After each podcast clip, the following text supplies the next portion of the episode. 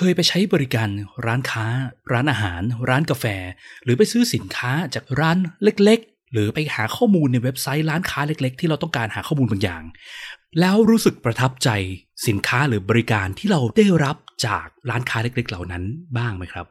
ในทางกลับกันเคยมีประสบการณ์ไปใช้บริการใช้โปรดักใช้ดิจิทัลแอปต่างๆ ขององค์กรใหญ่ ๆ เช่น ธนาคารใหญ่ ๆ ห้างสรรพสินค้าใหญ่ๆ แล้วรู้สึกว่าประสบการณ์ที่มันเกิดจากการใช้งานเขามันมีปัญหาเต็มไปหมดบ้างไหมครับ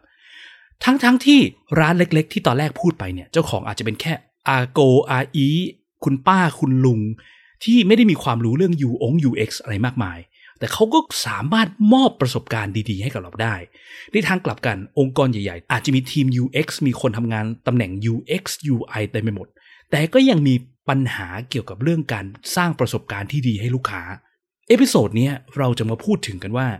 จริง ๆ แล้วเนี่ยจุดเริ่มต้นของการสร้างประสบการณ์ที่ดีให้กับลูกค้าหรือ user ของเราเนี่ยมันไม่ได้เกิดจากการมี skill set หรือทักษะทางด้าน UX มากมาย แต่มันต้องเริ่มจาก mindset และ mindset แบบไหนกันล่ะ ที่มันจะช่วยให้เราสามารถมอบประสบการณ์ดี ๆ ให้กับลูกค้าหรือ user ของเราได้จริง ๆ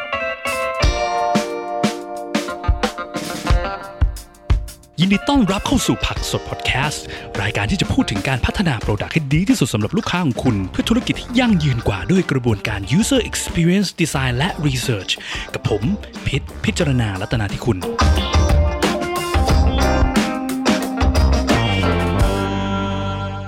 สวัสดีครับ ก็ episode นี้เนาะเราจะมาย้อนกลับมาดู นิยามความหมายและสิ่งที่มันเป็นหัวใจของการสร้าง user experience หรือ customer experience หรือพูดง่ายๆคือประสบการณ์ ให้คนที่เป็นลูกค้าหรือ user ที่ใช้ product ของเราเนี่ยได้รับของดีๆ ไปจริง ๆ นะครับ ทีนี้ขออ้างอิงกลับไปยัง episode หนึ่งเลยเนาะที่เคยพูดไปนะที่พูดถึง definition หรือความหมายของเขาว่า UX หรือ user experience เนี่ยว่าจริง ๆ แล้วความหมายของเขาว่า user experience เนี่ยมันมีหลายความหมาย ก่อนอื่นเราต้องอย่าสับสนกันนะว่า UX ความหมายที่แปลว่าคนทำ UX ไม่เท่ากับ UX ในความหมายที่แปลว่าประสบการณ์ที่เกิดกับผู้ใช้หรือลูกค้าจริงๆใช่ไหมครับมันมีสองฝั่งเนะถ้าเราใช้งาน product ใช้งานบริการใช้งาน service อะไรต่างๆ เป็นลูกค้าไปซื้อของ หรือโหลดแอปอะไรมาใช้เงี้ยสิ่งที่เรารู้สึกเนาะสิ่งที่เราประสบได้เนี่ยมันคือ UX มันคือประสบการณ์ที่เกิดกับตัวเราในฐานะลูกค้าหรือ user ใช่ไหมครับซึ่งความหมายมันไม่เท่ากับคนที่เรียกตัวเองว่าเป็น UX คนเหล่านั้นก็อาจจะเป็นตำแหน่ง UX designer ใช่ไหม product designer อาจจะเป็นทีม UX หรือบางคนก็เรียกตัวเองว่า UX UI ก็แล้วแต่เดี๋ยวมันมีหลายคำเนาะพวกนั้นเป็นคนที่ทำงานด้านการสร้างประสบการณ์ แต่ประสบการณ์ที่มันเกิดจริง ๆ เนี่ย มันไม่ได้เกิดจากทีมนี้หรือคนเหล่านี้ร้อยเปอร์เซ็นต์ใช่ไหมครับ ตัวอย่างที่ผมชอบยกบ่อยๆ ก็เช่นเวลาที่เราเข้าแอปพลิเคชันไปตัวหนึ่งนะสมมติะจะไปช้อปปิ้งอะไรบางอย่างนะเปิดแอปช้อปปิ้งมา ปรากฏว่า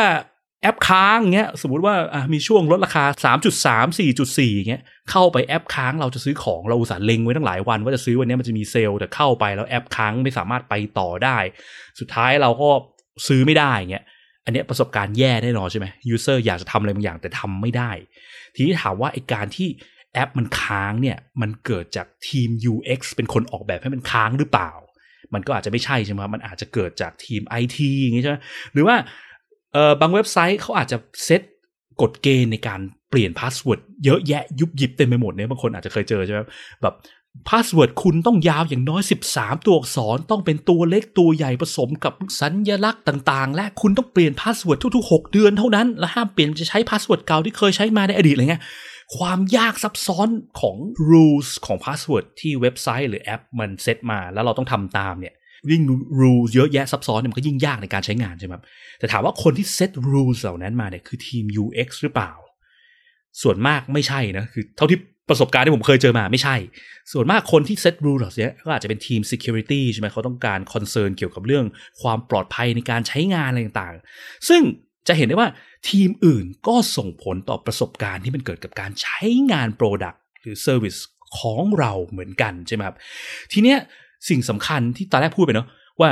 จะก่อให้เกิดประสบการณ์ที่ดีให้กับลูกค้าหรือ user เราได้เนี่ยมันไม่ใช่เกิดจากการที่ว่ามี skill มีความรู้เกี่ยวกับว่า เอ้ยเนี่ยการทำ UX design ต้องมีหลักการยังไงบ้าง การทำ user research มียังไงบ้าง blah blah เต็มไปหมดเนี่ยมันไม่จำเป็นต้องมีความรู้เหล่านั้น ครบทั่วร้อยเปอร์เซ็นต์เราก็สามารถสร้างประสบการณ์ดีๆได้ใช่ไหมจากตัวอย่างที่พูดมาตอนอินโทรนะเช่นบางทีเราไปกินก๋วยเตี๋ยวข้างทางเนี่ยรู้สึกว่าเอ้ยร้านนี้เขาใส่ใจจังเลยแบบว่าเขาแบบ เขามานั่งถามแล้วว่าเออกินเผ็ดไหมถ้าเส้นเป็นแบบนี้วันนี้น้ำแกงรสชาติอย่างนั้นอย่างนี้เออจะโอเคไหมใช่ไหมมีแบบเขาทำอะไรผิดเขาลดราคาให้เราเขาใส่ใจเราเงี้ยเรารู้สึกว่าเออประสบการณ์กับการใช้งานบริการร้านเนี้ยดีจังเลยนะครับ ในทางกลับกันใช่ไหมเราไปใช้งานแบบอะสาขาธนาคารใหญ่ ๆ แล้วกัน หรือว่าไปใช้งานแอปธนาคาร แล้วบางทีแบบรู้สึกว่า อะไรของมันวะทำไมมันเยอะแยะยุบยับไปหมดบางทีก็ไม่เข้าใจไม่รู้ว่าเกิดอะไรขึ้นกำลังทำอะไรอยู่ในแอปนี้แบบหลงทางสับสนใช่ไหมหรือพนักงานพูดจาไม่ดีใส่เราเนี่ยก็เกิดประสบการณ์ที่แย่ได้ใช่ไหมครับมันจะเห็นได้เลยว่าจริง ๆ ไม่ต้องมีความรู้เรื่อง UI UX มากมายไก่กอง เราก็สามารถสร้างประสบการณ์ดีๆให้ลูกค้าหรือ user ของเราได้นะครับและสิ่งสำคัญยิ่งกว่าการมี skill มีความรู้เรื่อง UX ต่างๆนานามากมายเนี่ยคือการต้องมี mindset ที่ดี ที่ต้องการมอบของดีๆ ให้ลูกค้าหรือ user ของเรานะครับ ก่อนอื่นเนาะมาลงรายละเอียดความหมายกันก่อนดีกว่า ผมพูดไปมีคำว่า skill set กับ mindset ใช่ไหมครับสองอย่างนี้ต่างกันยังไงบ้างนะครับ skill set ตามความหมายมันใช่คือทักษะใช่ไหมเซตของทักษะคือทักษะหลาย ๆ อย่างที่ต้องจำเป็นต้องใช้หรือ knowledge หรือความรู้อะไรต่าง ๆ เนี่ย พวก skill set ทักษะเนี่ยเป็นสิ่งที่ episode ต่างๆนะที่เราพูดผ่านๆมาเนี่ยส่วนมากมักจะพูดถึงในเรื่องนี้ เช่นแบบว่าการทำ user research เราต้องถามคำถาม user ยังไง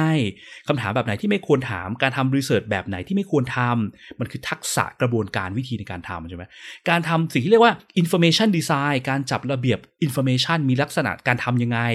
มีรูปแบบการทำแบบไหน การมอง pattern ของ information การวิเคราะห์ถึงปัญหาที่ user มีหรือแม้แต่มองไปถึงแบบว่า การเขียนโปรแกรมได้ใช่ไหม ฉันจะเป็น UX ฉันต้องเขียนโปรแกรมได้ไหม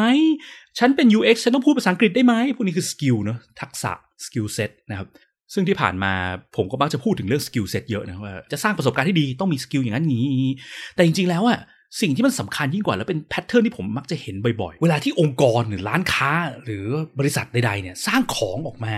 แล้วมันเกิดประสบการณ์ที่แย่เนี่ย ส่วนมากที่เราจะเห็นกันเนี่ย มันไม่ได้เกิดจากการที่เขาไม่มี skill set แต่มักจะเกิดจากการที่เขาไม่มี mindset มากกว่า เยอะเลยนะครับ ทีนี้ก่อนจะไปดูว่า mindset ประเภทไหนเนาะเรามาดูนิยามกันก่อนดีกว่าว่า mindset เนี่ยแปลว่าอะไร ความหมายของ mindset ก็คือกระบวนความคิดนี่คือคำแปลภาษาไทยคร่าว ๆ ที่หามาได้นะครับ แต่จริงๆผมชอบใช้คำว่า mindset มากกว่าเพราะผมว่าคนไทยส่วนมากน่าจะเข้าใจคำว่า mindset นะคือ mindset เนี่ยมันคืออะไรนะครับ ถ้าเราลองมาดูถึง definition ของเขาว่า mindset ดีกว่าคือ มันก็มี definition หนึ่งที่ผมชอบคือเคยไปอ่านจากบทความของคุณวอร์มติรศักดิ์ จากกรุงศรีคอน sumer นะคือเขาเขียนว่า mindset เนี่ยมันคือความเชื่อที่ส่งผลต่อพฤติกรรมนะครับคือสิ่งที่มันอยู่ในใจใช่ไหมอยู่ใน mind mind หรือจิตใจ แล้วมันทำให้เราทำ action เราทำนู่นทำนี่เกิดจากกระบวนความคิดเหล่านี้นะครับ อันนี้คือ mindset บางคนเนี่ยอาจจะเชื่อในเรื่องผีสาง หรือเชื่อในคุณไสยไสยศาสตร์เนี่ยดังนั้น action ที่เขาก็มักจะทำบ่อยๆ คือเขาอาจจะคิดว่าเนี่ย ฉันต้องมีการอธิษฐานกราบไหว้ภาวนานะบูชาผีสางมากๆแล้วชีวิตฉันจะปลอดภัยใช่ไหมในทางกลับกัน บางคนอาจจะมองในแง่ที่ว่า โอ้ยชะตาชีวิตเป็นของเราใช่ไหมเราเป็นคนกำหนดชะตาในอนาคตของเราเอง ดังนั้นสิ่งที่เขาทำก็อาจจะเกิดจากการที่ว่าพยายามตั้งใจไปลงเรียนวิชานั้นวิชานี้อยู่เรื่อยๆใช่ไหมมีการเรียนรู้เก็บข้อมูลเพื่อพัฒนาตัวเองอยู่ตลอดเวลาอะไรเงี้ยนะครับ mindset ส่งผลต่อ action และสิ่งที่เขาทำในทางกลับกันในเรื่อง user experience ก็เหมือนกัน mindset ที่ต้องการโฟกัสไปยัง user ก่อน ก็จะส่งผลให้เราให้น้ำหนักและฟัง user มากขึ้นนะครับ และอย่างที่ตอนแรกบอกไปเนอะประสบการณ์ที่มันเกิดกับ user หรือลูกค้าเราเนี่ย มันไม่ได้เกิดจากทีม UX อย่างเดียว ซึ่งปกติแล้วเนี่ยทีม UX ก็มักจะเป็นทีมที่มี mindset ในเรื่องการมอง user หรือ customer มาก่อนอยู่แล้วใช่ไหมครับแต่ทีมอื่นเนี่ยหลาย ๆ ครั้งไม่ได้มอง user หรือ customer มาก่อน เหมือนทีม UX สิ่งที่มันเกิดก็เลยกลายเป็นประสบการณ์ในส่วนที่ทีมอื่นเขาดูเนี่ยมันก็อาจจะส่งผลต่อประสบการณ์ที่มันแย่มากก็ได้ใช่ไหมครับ อย่างตัวอย่างเมื่อกี้ก็คือเรื่องแบบอะ security ใช่ไหมถ้า security เขามองว่า เฮ้ย ถ้า user โดนแฮ็กขึ้นมา เขาจะซวยเขาจะเดือดร้อน ดังนั้นสิ่งสำคัญก็คือว่า ฉันต้องทำยังไงก็ได้ให้ user โดนแฮ็กให้ยากที่สุด แต่ประสบการณ์การใช้งานของ user เอ้ย ไว้ก่อนก็ได้ user ใช้งานยากๆไปหน่อยก็ได้ ไม่เป็นไร ขอให้ทีมเขาไม่โดนเล่นงาน ไม่โดนเล่นเวลาที่ user โดนแฮ็กซึ่ง action ที่จะเกิดหลังจาก mindset แบบนี้คืออะไร ก็คือการที่ว่าเขาก็จะไม่เคยสนใจว่า user จะต้อง ระกำลำบากในการเปลี่ยน password ใหม่ต้องจำ password ใหม่ยากแค่ไหนยังไง ขออย่างเดียวให้มันปลอดภัยที่สุดเท่าที่จะเป็นไปได้ใช่ไหมครับซึ่งโอเคถ้ามันปลอดภัยแบบ extreme ที่สุดเนี่ยแต่ใช้ยากมากมหาศาลเช่นแบบ password ต้องยาว 20-30 ตัวอักษรเนี้ยก็คงมีคนบางคนในองค์กรที่เขามีอำนาจก็อาจจะเบรกกลับว่าคุณใครจะไปจำ password แบบนั้นได้อะไรเงี้ยนะครับซึ่งจะเห็นได้ว่าคนที่มาเบรกกลับเนี่ยเป็นคนที่เริ่มมองในมุมมองการใช้งานของ user มาก่อนแล้ว นะครับ ซึ่งไอ้ mindset เนี่ยแหละที่มันสำคัญมากว่าเราจำเป็นที่จะต้องมอง user มาก่อนเนาะคำที่ผมชอบใช้มากกว่าที่เคย mention ไปเมื่อ episode แรกๆเลยคือคำว่า user centered design นะการดีไซน์ที่มอง user เป็นศูนย์กลาง หรือมอง user ว่ามาก่อนสิ่งอื่นใด แล้วทำไมเราต้องมามอง user ก่อนสิ่งอื่นใดล่ะ ก็เพราะว่าในยุคปัจจุบันที่มันเกิดการแข่งขันในตลาดกันเยอะเนาะว่าแต่ละคน เขาก็มีการมอบประสบการณ์ต่างๆนานาสร้าง product สร้างบริการต่างๆ สร้างสินค้ามาขาย user เงี้ยทีนี้ยิ่ง user มีทางเลือกมากเท่าไหร่ ถ้าประสบการณ์เราแย่ user เขาก็มีโอกาสที่จะไม่ทนกับประสบการณ์แย่ๆของเราแล้วหนีไปใช้ของคู่แข่งเราใช่ไหมครับซึ่งเราจะมั่นใจได้ว่าไอ้ประสบการณ์ที่เราสร้างมาเนี่ยมันดีเหนือคู่แข่งจริงๆก็คือการที่ว่าเราแคร์ user มากจริงๆ ในทุกอณูขององค์กรเราเนะคือเรามอง user ว่าเป็น mission หลัก mission หลักขององค์กรเราเนี่ยคือการมอบประสบการณ์ที่ดี จริง ๆ นะ ในมุมมอง user นะไม่ใช่ในมุมมองของเราเอง เพราะว่าอย่างที่เคยพูดไปเนาะหลาย ๆ ครั้งเนี่ย ถ้าเราคิดว่าเราสร้างของดีๆ ในมุมมองของเรา แต่เราไม่เคยไปฟัง user เลยสักนิดเนี่ยมันก็อาจจะก่อให้เกิดปัญหาได้ เพราะว่ามันมีโอกาสที่เราจะเข้าใจ user ผิดไปเยอะเลย เช่น เข้าใจเรื่องนี้ของ user สิ่งที่ user ต้องการจริง ๆ ผิด มหาศาลใช่ไหมอันนี้ก็พูดไปแล้วในเรื่อง episode ที่เกี่ยวกับพวกความต้องการของลูกค้าใช่ไหมความต้องการของลูกค้าอาจจะไม่ใช่สิ่งที่ลูกค้าต้องการก็ได้ ลูกค้ามากินกาแฟร้านเรา ก็ไม่ได้แปลว่าเขาชอบกาแฟเราก็ได้ มันอาจจะมีสิ่งอื่นที่เขาชอบ แล้วเราไปตอบโจทย์นี้เขาก็เป็นไปได้ใช่ไหมเช่นอย่าง Starbucks เนี้ยคนหลาย ๆ กลุ่มไปใช้ Starbucks ไม่ใช่ชอบกาแฟ แต่ชอบสถานที่ไปใช้ในการติวหนังสือไปใช้ในการนั่งอ่านหนังสือไปใช้เหตุผลนู่นนั่นนี่อื่นอีกสารพัดนะครับ หรือว่า เราอาจจะคิดว่าเอ้ยเนี่ยเราออกแบบแอปพลิเคชัน หรือเว็บไซต์ขององค์กรเราเนี้ยออกมาในรูปแบบนี้เอ้ยแบบนี้ใช้ง่ายแล้วสบาย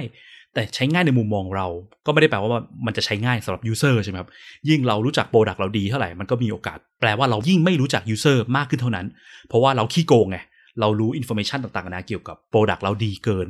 รู้ว่าอะไรต่อมีอะไรมันอยู่ที่ไหน เราจะหา information นี้ต้องไปหน้าไหนเงี้ยแต่ user เขาไม่ได้รู้แบบเรา นะครับดังนั้นการโฟกัสเป็นเรื่องสิ่งที่เรียกว่า usable นะหรือว่า usability เนี่ย make sure ว่าลูกค้าหรือ user ของเราสามารถใช้งาน product เราได้จริงๆเนี่ยก็สำคัญนะครับ ถ้าคนในองค์กรเราเนี่ยเขาไม่ได้มองลูกค้าหรือ user มาก่อน แต่ไปมองบางเรื่องเนี่ยว่าสำคัญกว่าประสบการณ์การใช้งานที่เกิดกับผู้ใช้หรือลูกค้าของเรา มันอาจจะทำให้ประสบการณ์ที่มันเกิดเนี่ยมันแย่เลวร้ายมากๆก็เป็นไปได้นะครับ สิ่งที่องค์กรส่วนมากเนะหรือทีม business ทีม marketing ส่วนมากมักจะมองกัน แล้วมันอาจจะก่อให้เกิดประสบการณ์ที่แย่มากๆสำหรับ user ก็คือการที่มองไปยังยอดขาย มองไปยังเซลล์มองไปยัง performance ขององค์กร แบบ short term เนี่ยเป็นหลัก เช่นมัวแต่โฟกัสว่าทำไงก็ได้ให้คนซื้อให้ได้มากที่สุด เยอะที่สุด ไปบูสต์ยอดขายสนใจแต่การผลิตของมาเยอะ แต่ของแต่ละอย่างคุณภาพไม่ดี เข้าไปใช้แล้วคนเกิดปัญหามากกว่าการที่ใช้งานเราแก้ปัญหาใช่ไหมหรือสนใจแต่การลดคอสเฮ้ยเราลดต้นทุนทุกอย่างดีกว่า ผลิตแต่ของที่คุณภาพแบบต่ำมาก สุดท้ายพอเวลาคนไปใช้งานของใช่ไหมพังง่ายใช้สองทีพังเนี้ยหรือร้านอาหารหลายร้านใช่ไหมที่เมื่อก่อนแบบโอ้โหรสชาติดี ใส่ใจคุณภาพมากเลย วันดีคืนดี เปลี่ยนหมดราคาเพิ่มคุณภาพของวัตถุดิบแย่ลงกินแบบโอ้โหปลานี่กิน เหม็นคาวมาเชียวอะไรเงี้ยใช่ไหมพนักงานเมื่อก่อนที่เคยบริการดี รุ่นใหม่มาไม่เคยถูกเทรนบริการกลายเป็นพนักงานพูดผิดพูดถูกทำผิดตลอดเวลาพูดจาไม่ดีใส่ลูกค้าเงี้ยสิ่งที่มันเกิดก็คือ มันจะกลายเป็นสิ่งที่เรียกว่า frustration เนี่ยหรือความรู้สึกหงุดหงิดฝังลงในใจของลูกค้า บางคนเขาก็เรียกว่า pain point ใช่ไหมถ้ามันฝังลงไปเรื่อยๆเยอะๆเนี่ยสุดท้ายคนก็จะ give up นะแล้วก็ game over หนีไปใช้เจ้าอื่นแทนดีกว่าไม่ทนกับเราแล้วนะครับ หรือถ้าอย่างในมุม marketing เนี่ยที่โฟกัสเป็น business เหมือนกันคือการเพิ่มยอดเนาะไม่ว่าจะเป็นยอดคนเข้าเว็บไซต์ยอดดาวน์โหลด ยอดขายนะครับโฟกัสตรงนั้นมากเกินไป แต่ลืมไปถึงเรื่องว่า เวลาที่เราไปขายของเนี่ยเราก็จะมีการมอบบริการหรือ productให้ user ของเราเข้ามาใช้ใช่ไหมให้ customer ของเราเข้ามาใช้ แต่เราไม่ได้ไปสนใจการพัฒนาตัว product เราให้มันดีขึ้นเนี่ยเน้นแต่มามาซื้อมาซื้อมาซื้อมามาโหลดแอปเราไปใช้มามาเข้าเว็บไซต์เรา โกยคนเข้าไปเยอะ แต่คุณภาพข้างในมันไม่ดี เพราะ mindset ของการที่ business ยอดขายต้นทุนกำไรสำคัญกว่าประสบการณ์ของผู้ใช้ ก็เลยไป prioritize ให้ความสำคัญกับพวกเรื่องเงิน เรื่องยอดขาย เรื่อง cost มากกว่าประสบการณ์ที่เกิด สิ่งที่เกิดมันจะส่งผลเสียต่อเรา double triple เข้าไปอีกนะ ขึ้นอยู่กับปริมาณคนที่เข้ามา แล้วมาประสบปัญหาข้างในนะครับ มันเหมือนกับเราล่อคนเข้ามาเหยียบกับดักอะ คือเราคิดว่าการที่ล่อคนผ่านประตูเมืองเราเข้ามาในเมืองเราเนี่ย แล้วมันจะทำให้คนรักในเมืองเรา แต่พอล่อเข้ามาปุ๊บข้างในแบบโอ้โหเต็มไปด้วยแบบกับดักหนามเต็มเลยเงี้ยถามว่าครั้งหน้าที่เราแบบเปิดประตูเมืองเนี่ยคนข้างนอกเขาอยากจะวิ่งเข้ามาอีกหรือเปล่ามันก็คงไม่ใช่ไหมเพราะเขาวิ่งเข้ามาเขาเจอหนามเต็มไปหมดเลย กลายเป็นว่านอกจากครั้งหน้าเขาไม่อยากกลับมาแล้วอะเขายังอาจจะเอาไปโพนทะนาให้คนเมืองอื่นที่ไกลไปอีกบอกว่าอย่ามาเมืองนี้เลยโอ้โหมันลำบากลำบน สุดท้ายชื่อเสียงเรามันก็เสียตามไปอีกด้วยนะฮะหรือถ้าเราเป็น product บ้านๆเนาะเช่นสมมติว่าเราขายอาหารก็ได้เอ้ย อันเนี้ยขนมรุ่นใหม่ยี่ห้อใหม่ออกน่ากินจังเลยโฆษณาดูดี แต่พอซื้อไปกินจริง เปิดถุงไม่ได้เงี้ยถุงมันซับซ้อนถุงมันใช้พลาสติกแบบแกะยากมากกว่าจะแกะทีแบบว่าทำหกเลอะเทอะหมดเนี่ยไอการที่แกะยากแกะเย็นเนี่ย ส่วนมากมักจะเกิดจากการที่ต้องการประหยัด cost ใช่ไหมครับเลือก packaging ที่ราคาถูกที่สุด เพราะว่า Business จะได้ save cost ทีนี้ผลของการที่ Business focus เพียงเรื่องการ save cost ลดต้นทุนมากกว่าการโฟกัสเพียงผู้ใช้และประสบการณ์ตอนที่ใช้งานทำให้เกิดปัญหาด้าน usable หรือการแกะถุงที่มันยากเย็นใช่ไหมมันอาจจะไม่ได้ทำให้เราเสียลูกค้าทีเดียวในวันนี้ แต่เมื่อมันสะสมไปเรื่อยๆ และเมื่อมีคู่แข่ง ที่เขาทำออกมาอร่อยเท่าเรา แต่แกะง่ายกว่าทุกอย่างมันดู smooth ดูสบายไปหมดเนี่ยคนก็จะหันไปใช้บริการคู่แข่งแทนนะครับ เรากำลังบอกว่าเราเปิดช่องโหว่คือ เอ้ย การ save cost ระยะสั้นเนี่ยสำคัญลูกค้าใช้ยากไปหน่อย ช่างเขาเหอะ ไม่ต้องไปสนใจเขามากนะครับ มันอาจจะกระทบถึง business เราใน long term ได้ หรืออย่างถ้ากระโดดมาเนาะลองมาดูแบบ อะกลับมาเป็นซอฟต์แวร์ development บ้างเป็นโลกดิจิตอลบ้าง พูดถึง mindset ทีมอื่นนอกเหนือจากพวก business marketing อาจจะเป็น mindset ทีม IT เงี้ยเนาะทีม development ทีม technical หลาย ๆ ครั้งทีม IT มักจะมองถึงเรื่อง implementation นะการทำการ execute code เนี่ยให้มันเร็วที่สุดให้มัน efficient ที่สุด จนบางครั้งละเลยในฝั่ง user ไป เช่น อาจจะมองว่า เฮ้ย การที่ต้องเขียนดีไซน์ใหม่เพื่อ support ดีไซน์ที่ดีไซเนอร์ทำมาเนี่ย มันไม่จำเป็นน่ะ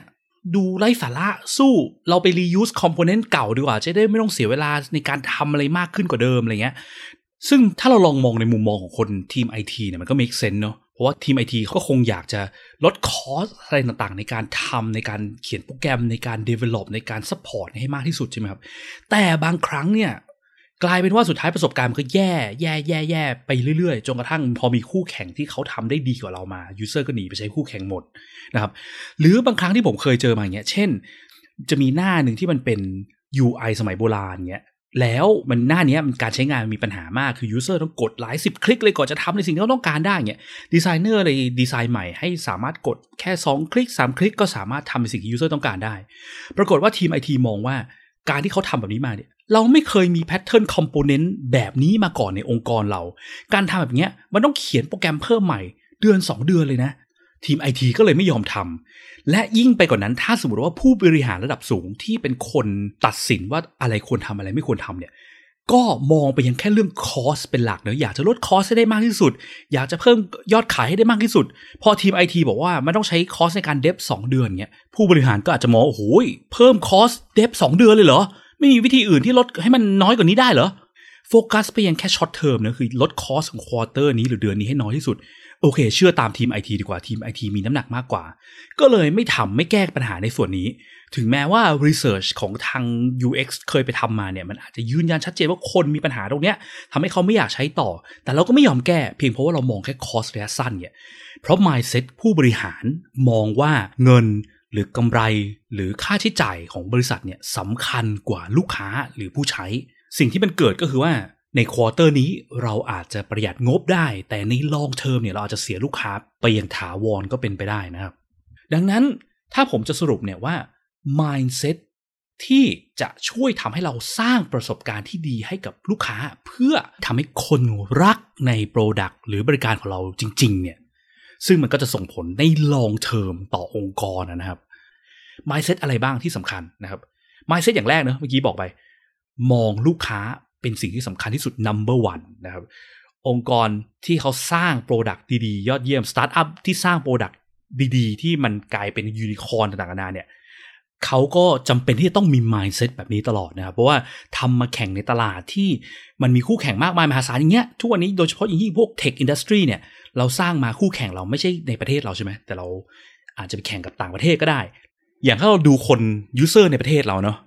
ทางเลือกที่เขามีเนี่ยสำหรับพวก tech industry พวกแอป พวกเว็บไซต์ต่างๆ เขาก็ไม่ได้สามารถเลือกใช้ได้แค่ของในประเทศใช่ไหมต่างประเทศมันก็มีแอปมีอะไรต่างๆนานให้เลือกใช้ได้เหมือนกัน Google Facebook ต่างๆนานานี่ก็เป็นโปรดักที่มาจากต่างประเทศ ซึ่งก็อาจจะเป็นคู่แข่งของเราได้ ถ้าสิ่งที่เราสร้างเนี่ยบังเอิญว่าไปตรงกับนิดเดียวกันกับที่โปรดักของบริษัทต่างชาติเขาสร้างมาเพื่อแก้นะครับซึ่งการมอง mindset แบบมีลูกค้าหรือ user เป็นศูนย์กลางเนี่ยสำคัญมากเลยครับ มันไม่ใช่แค่ว่าให้แค่บางทีมให้ทีม UX มองไป ทีมอื่นไม่สนใจยังมี mindset มองเรื่องเดิมอยู่ Business ก็มองในเรื่องเงินของ quarter นี่เหมือนเดิม IT ก็มองในเรื่องเขียนโปรแกรมง่าย maintain ง่ายเหมือนเดิมเงี้ย marketing ก็ตติ้งก็โฟกัสเป็นเรื่องการทำให้คนรู้จักเข้ามาโหลดแอปเยอะๆเหมือนเดิม แต่ไม่มีใครไปโฟกัสว่า product ที่เราสร้างมาจริงๆ หรือบริการของเราจริงๆเนี่ยมันช่วยแก้ปัญหาคนจริง ๆ หรือเปล่า นะครับการที่เราไปเปลี่ยน regulation ไปเปลี่ยนกฎเกณฑ์ของการ set password มันส่งผลกระทบต่อประสบการณ์การใช้งานจริง ๆ ขนาดไหนยังไงบ้างเนี้ยไม่มีใครไปสนอย่างนั้นเนี่ยสุดท้ายมันก็จะเกิดปัญหานะครับจริง ๆ แล้วมันมีสิ่งหนึ่งเขาเรียกว่า UX maturity model นะเดี๋ยวมีโอกาสตอนถัดไปเดี๋ยวจะได้มาเล่าเพิ่มเติมครับ มันคือการที่ว่าเขามีการวัดระดับความมอง user เป็นศูนย์กลางเนี่ยขององค์กรต่างๆนานา ถ้าคุณอยากจะเป็นองค์กรที่สร้างประสบการณ์ใช้งานให้ user ที่ดีได้เนี่ย มันจำเป็นต้องไปด้วยกันทั้งองค์กร จะไปพึ่งแค่ทีม 2 ทีมไม่ได้นะครับสำคัญมากเลยตรงนี้ จริง ๆ แล้วเนี่ย mindset เนี่ย คนที่ควรจะต้องมี mindset แบบนี้ก่อนเนี่ยคือผู้บริหารระดับสูงหรือ CEO ลงมาด้วยซ้ำนะครับ เพราะว่าหลาย ๆ ครั้งเนี่ยถ้าองค์กรเป็นองค์กรที่มีขั้นหลากหลายขั้นเนาะเป็นเขาเรียกว่ามีไฮรักีเยอะใช่ไหมมีผู้บริหารระดับ CEO แล้วโหลงมากว่าจะถึงพนักงานบริการที่สาขามีแบบ 20 ขั้นอย่างเงี้ยการทำอะไรมันก็ลำบาก ถ้าสมมติมีแค่บางทีมเช่นมีทีม UX หรือทีม Customer Support ที่เขามองลูกค้าเป็นสิ่งหลักก่อน แต่เขาเป็นคนที่อยู่เบื้องล่างเงี้ย แต่ผู้บริหารข้างบนไม่ฟังเขาไม่รับฟังไม่สนใจว่าลูกค้ามีปัญหาก็ช่างลูกค้าไปสิ ถึงเขาจะมี mindset ที่โฟกัสไปลูกค้ามาก เขาก็ไม่สามารถ take action ทำอะไรต่อได้ใช่ไหมมันก็เกิดปัญหาได้ ดังนั้นควรจะต้องเริ่มจากข้างบนก่อนเลย ถ้าสมมติว่าคุณเป็นผู้บริหารระดับสูงขององค์กรเนี้ยลองหันมาหาวิธีทำความเข้าใจมองในมุมมองของ user หรือลูกค้ากันก่อนนะครับ mindset ที่ 2 ก็คืออะไร ก็คือการที่มันก็ต่อยอดจาก mindset แรกนะ mindset แรกบอกว่า โอเค มองลูกค้าเป็นศูนย์กลางใช่ไหม mindset ที่ 2 คือการที่ว่า รับฟังลูกค้าและพยายามปรับแก้ไขตลอดเวลานะครับอย่าเชื่อว่าสิ่งที่เราทำอยู่ปัจจุบันเนี้ยมันจะดีตลอดการเสมอไปอีก 10 ปีร้อยปีข้างหน้าใช่ไหมโลกมันเปลี่ยนตลอดเวลา มันมีโอกาสที่ needs ของ user เราเปลี่ยน ของที่เราอาจจะขายดีเป็น best seller ระดับโลก อาจจะขายไม่ได้เลยก็เป็นไปได้นะครับนั้นการที่มีการเก็บ constant feedback หรือว่ารับฟังฟีดแบ็จากลูกค้าอยู่เรื่อยๆ และดูว่าเราจะเก็บมาปรับอะไรได้ ซึ่ง mindset เนี่ยจริงๆ มันก็ถ้าหลายๆ คนคุ้นเคยกับพวก self development ใช่ไหม mindset นี่คือสิ่งที่เขาเรียกว่า growth mindset นะ mindset ที่มองว่าเราเติบโตได้เสมอตลอดเวลา จะไม่หยุด fix ไปกับความสำเร็จเดิมๆ อันนี้สำคัญนะดังนั้นเราพยายามรับ feedback หาวิธีรับ feedback จากลูกค้าเข้ามาเยอะๆ รับเข้ามาแล้ว เอามาวิเคราะห์ด้วยนะครับว่า มันมีปัญหาจริง ๆ ตามนั้นหรือเปล่าเงี้ยแน่นอนว่าในการรับ feedback เนี้ยมันก็มีหลายวิธีใช่ไหมเช่น เราอาจจะมีทีม call center ที่มีคนโทรเข้ามาบ่นมา complain อาจจะไปดู feedback เราทางโซเชียลมีเดียดูทางพันทิป หรือว่าไปดูใน App Store Play Store ถ้าเราออกแอปใหม่มาแล้วคนเข้าไปด่าเงี้ยหลายๆครั้งมันก็ก็อาจจะมีแบบว่า comment ที่ด่าแบบด่ากราดอะแบบเข้ามาเกรียนอะไรเงี้ย ซึ่งเราก็โอเค อาจจะไม่จำเป็นก็ได้ใช่ไหม เรามองหา constructive feedback อะไรที่มันเป็น feedback ที่คนมักจะพูดถึงซ้ำๆกันบ่อยๆ เช่น หน้า register เนี่ยมันยากมากเลย หน้า register มันยากมาก มันลำบากมากเนี่ยโอเค เริ่มมี pattern มีการบอกซ้ำๆเนี่ยดูตรงนั้นวิเคราะห์ตรงนั้นว่าปัญหาตรงนี้มันเกิดจากตรงไหนยังไงอะไรไง แล้วพยายามรีบปรับรีบแก้ไขให้เร็วที่สุด อย่าคิดว่าสิ่งที่เราทำอยู่ปัจจุบันมัน work นะครับเพราะว่าเมื่อไรก็ตามที่เราคิดแบบนั้นเนี่ย เราจะกลายเป็นองค์กรที่ล้าหลัง และก็ลืม user ไปได้นะครับ เพราะว่าอย่างที่บอกไว้แล้วการทำความเข้าใจ need ของ user เนี่ยมันยากมากเลย และ need ของ user มันเปลี่ยนแปลงไปตามเวลาด้วย ดังนั้นในวันนี้ถ้าลูกค้าชอบเรามาก มันไม่ได้การันตีว่าผ่านไปอีกสามเดือนหรือหกเดือนเขาจะยังชอบเราเหมือนเดิมหรือ need เขาจะเหมือนเดิมใช่ไหมอย่างช่วงโควิดเนี่ยเห็นได้ชัดเจนเลย องค์กรแบบว่าอะเกี่ยวกับการท่องเที่ยวเงี้ยร้านค้าร้านอาหารเงี้ยที่คน ฮิตมากๆ popular มากๆ พอเจออยู่ดีมีโควิดเข้ามาเนี่ยมันส่งผลให้ need ในชีวิตคนเรามันเปลี่ยนแปลงไปใช่ไหมเรื่องความปลอดภัยมันต้องมาก่อนเรื่อง regulation ที่เราไม่สามารถเดินทางไปไหนมาไหนได้ พอ need ชีวิตเปลี่ยนสิ่งที่คนใช้ service หรือ product ที่คนซื้อมันเปลี่ยนพอมันเปลี่ยนเสร็จปุ๊บถ้าเราไม่มีการปรับเปลี่ยนเนี่ยเพื่อไป serve need user เนี่ยเขาก็ไม่เข้ามาใช้เราเพราะว่าเราไม่ได้ตอบโจทย์ need เขาแล้วไง องค์กรพวกนี้เสียหายหมด ดังนั้นสิ่งสำคัญคือต้องพยายามทำความเข้าใจให้ได้ฟังยูเซอร์แล้ววิเคราะห์หานี้ให้ได้ แล้วเพื่อที่จะกลับมาแก้ไขตลอดเวลานะครับ ซึ่งมันก็จะส่งผลไปต่อการเริ่มทำพวก research user research ให้มากขึ้นนะครับ เพราะว่าอะไร เพราะว่าการทำพวก user research การทำ user testing เนี่ยมันคือการรับฟัง user แบบที่ เราจะเห็น Data มากกว่าที่ตัว user รู้ตัวด้วยซ้ำนะครับ เพราะว่าที่เคยพูดไปในเกี่ยวกับการทำ user research ใช่ไหมการทำ user research เนี่ยยาก เพราะ user เองก็ไม่รู้ตัว need ของ user คืออะไรนะครับ การทำ user research จะเป็นวิธีการที่ช่วยให้เราวิเคราะห์และเห็นภาพการใช้งาน เห็นภาพ need จริงที่แท้จริงของ user จากมุมมองคนที่ 3 ที่เราช่วยให้เราวิเคราะห์คำพอเข้าใจเรื่องนี้ user ได้ดีกว่าตัว user เองนะครับ แล้วก็ mindset ที่3เนี่ยที่ผมมองเห็นบ่อยๆก็คือเรื่องเกี่ยวกับการที่ว่าองค์กรควรจะมีการ เปิดการรับฟังคนในองค์กรให้มากขึ้น เพราะว่าหลาย ๆ ครั้งเนี่ยคือจากประสบการณ์ที่เคยเห็นมาเนี่ยในฐานะ consult ที่ได้ไปช่วยงานบริษัทนั้นบริษัทนี้เนาะถ้าผู้บริหารยึดมั่นในไอเดียตัวเองว่าไอเดียตัวเองมันดีมากเนี่ย และผู้บริหารไม่ได้มีโอกาสไปยุ่งเกี่ยวกับ user มากมายหรือลูกค้ามากมายเนี่ยมีโอกาสสูงมากที่ผู้บริหารจะเข้าใจ user หรือลูกค้าผิดไปคนละทาง หรือเข้าใจ need ผิดไปคนละทางนะครับ และส่วนมากเนี่ยคนที่เข้าใจ user เห็นภาพ need ของ user ได้ดีที่สุดเนี่ยมักจะเป็นคนที่อยู่เบื้องล่าง โดยเฉพาะอย่างนี้คนที่อยู่ที่แบบสาขา หรือคนที่ได้ยุ่งเกี่ยว customer support ที่ได้คุยกับลูกค้าจริง ๆ ได้เห็นภาพลูกค้าจริงๆเนี่ยคนเหล่านี้มักจะมี feedback ดีๆเต็มไปหมด แต่ถ้าผู้บริหารมองว่าตัวผู้บริหารเข้าใจลูกค้าดีที่สุด ผู้บริหารเข้าใจถึง need ลูกค้าต้องการอะไรดีมากๆอยู่แล้วเนี่ยสิ่งที่เกิดคือก็จะเกิดการปิดกั้นไม่ฟังคนที่เข้าใจ user ดีกว่าตัวผู้บริหารเอง และจากพอยที่บอกเลยว่าการเข้าใจถึง need ของคนเนี่ยของ user ของลูกค้าเนี่ยมันยากมากนะครับ คือหลาย ๆ ครั้งเนี่ยถ้าเราดูแค่ตัวเลขเนาะดูแต่ stat อย่างเดียวเนี่ยมันไม่ได้บอก story เราว่าทำไม stat มันถึงเป็นอย่างนั้นทำไมยอดขาย quarter นี้มันถึงบังเอิญขึ้นขึ้นมา มันอาจจะไม่ได้เป็นเพราะว่าลูกค้าชอบ product ใหม่ที่เราเพิ่งออกเดือนนั้น แต่มันอาจจะมีเหตุผลอื่นก็ได้ หลาย ๆ ครั้งที่มันมีหลากหลายเหตุผลมากเลยที่มันเกินกว่าตัวเลขนะครับถ้าเราไม่เคยไปทำ research หรือเราไม่เคยไปฟังคนที่เขาอยู่คลุกคลีกับ user ตลอดเวลา ซึ่งคนที่คลุกคลีกับ user บ่อยๆเนี่ย เขาก็เหมือนเขาทำ research อยู่ตลอดเวลาเนาะดังนั้นเขาเข้าใจปัญหาเข้าใจถึง need ของ user ได้ดีมาก มันก็จะกลายเป็นส่งผลกลับเนาะกลายเป็นว่าสุดท้ายปัญหาที่ user พยายามเล่าให้เราฟังพยายามพูดให้เราฟัง มันไม่ได้ถูก reflect กลับไปยังระดับผู้บริหาร พอเราปิดกั้นก็เหมือนกับการกลับไปข้อที่ 2 นั่นแหละ feedback ที่มาจากลูกค้ามันไม่สามารถส่งผลไปถึงคนที่ มีสิทธิ์มีเสียงในการ shape ตัว Product หรือส่งผลต่อการพัฒนา user experience นำซ้ำถ้าสมมติว่าคนเบื้องบนเนี่ย prioritize หรือมี mindset ในการมองว่าเงินสำคัญกว่านะยอดขายควอเตอร์นี้สำคัญกว่า และก็ไม่ได้ฟังฟีดแบ็จากลูกค้าด้วยเนี่ย มันยิ่งไปกันใหญ่ใช่ไหมคือแบบโอ้โหลูกค้าพยายามจะบอกแล้วบอกอีกว่าเนี่ยมันมีปัญหานะ ช่วยแก้ให้หน่อย แต่เราไม่รับฟังเขาเลย แล้วเราก็ไปสนใจแต่ยอดขายอยากจะได้เงินเขาอย่างเดียวเงี้ยสุดท้ายไม่ช้าก็เร็วลูกค้าก็จะหนีเราไปหมดใช่ไหมครับ แล้ว ต้องระวังอย่างหนึ่งเนาะคือคำพูดที่ว่าเรามองลูกค้า customer first เนี่ย มักจะเป็นข้ออ้างที่หลาย ๆ องค์กรใช้เพื่อพูด แต่ action ที่มันเกิดเนี่ย มันไม่ได้เป็นแบบนั้นจริง ๆ เพราะว่า mindset จริง ๆ ของคนในองค์กรทั้งหมดเนี่ยไม่ได้เป็นแบบนั้น หลาย ๆ ครั้งเนี่ยชอบคิดถึง feature ในแอปพลิเคชัน หรือสร้าง product ใหม่ ที่คิดไปเองว่าเออมันควรต้องเป็นแบบนี้แบบนี้ เพราะฉันคิดว่าลูกค้ามีความต้องการในเรื่องนี้ แต่ไม่เคยไปฟังลูกค้าจริง ๆ อันเนี้ยเสี่ยงมากที่มันจะทำให้เรากลายเป็นองค์กรที่เสมือนว่าลูกค้าเป็นศูนย์กลาง แต่จริง ๆ แล้วไม่ใช่นะครับ seems to be user centered organization ซึ่งอันเนี้ยน่ากลัวยิ่งกว่าการที่เราไม่ได้มอง user ตั้งแต่แรกด้วยซ้ำนะครับเพราะเราคิดว่าเราทำถูกทางแล้วแต่จริงๆมันผิดทางนะครับนั้นก็ขอสรุปเร็วๆเนาะว่า